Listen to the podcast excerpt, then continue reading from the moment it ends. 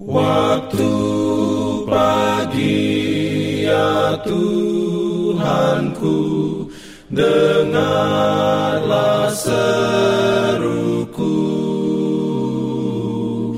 Melayang doa yang sungguh Memandang padamu. Selamat pagi pendengar Radio Advent Suara Pengharapan Mari mendengarkan suara Tuhan melalui tulisan pena inspirasi menjadi putra dan putri Allah.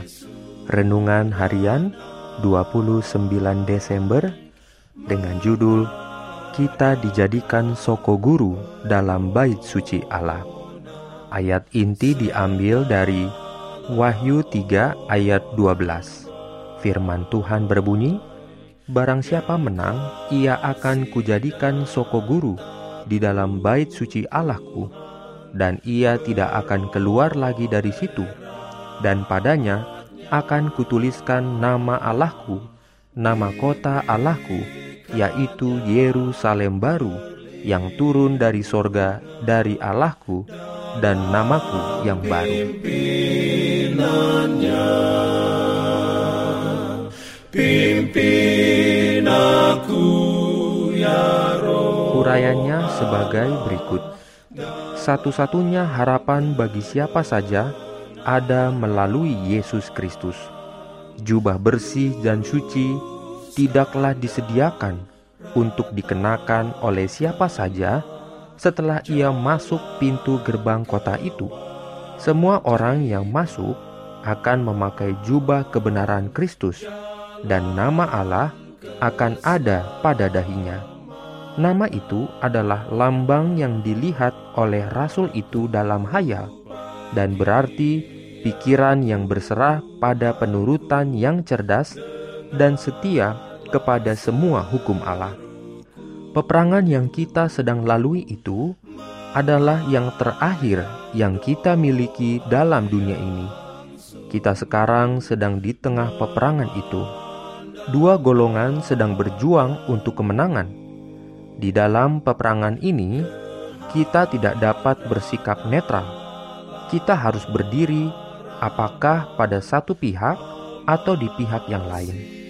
Jikalau kita mengambil posisi kita pada pihak Kristus, jika kita mengakui Dia di hadapan dunia, baik dalam perkataan maupun dalam pekerjaan, maka kita sedang membawa kesaksian hidup tentang kepada siapakah kita telah dipilih untuk berbakti dan menghormati.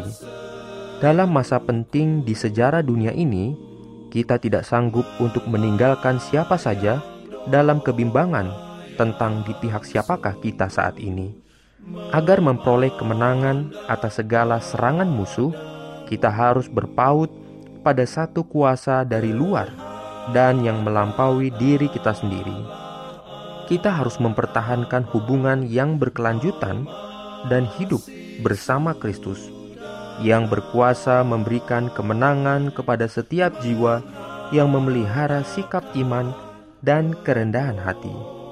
Sebagaimana orang yang berharap hendak menerima upah kemenangan, kita harus maju terus di dalam peperangan Kristen meskipun setiap kemajuan kita menghadapi perlawanan.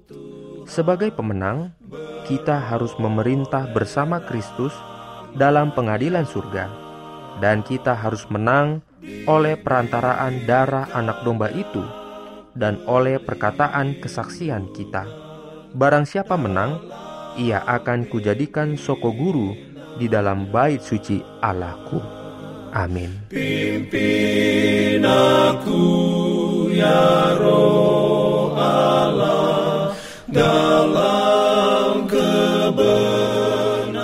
Jangan lupa untuk melanjutkan bacaan Alkitab sedunia. Percayalah kepada nabi-nabinya yang untuk hari ini melanjutkan dari buku Wahyu pasal 7. Selamat beraktivitas hari ini. Tuhan memberkati kita semua. Jalan keselamatan.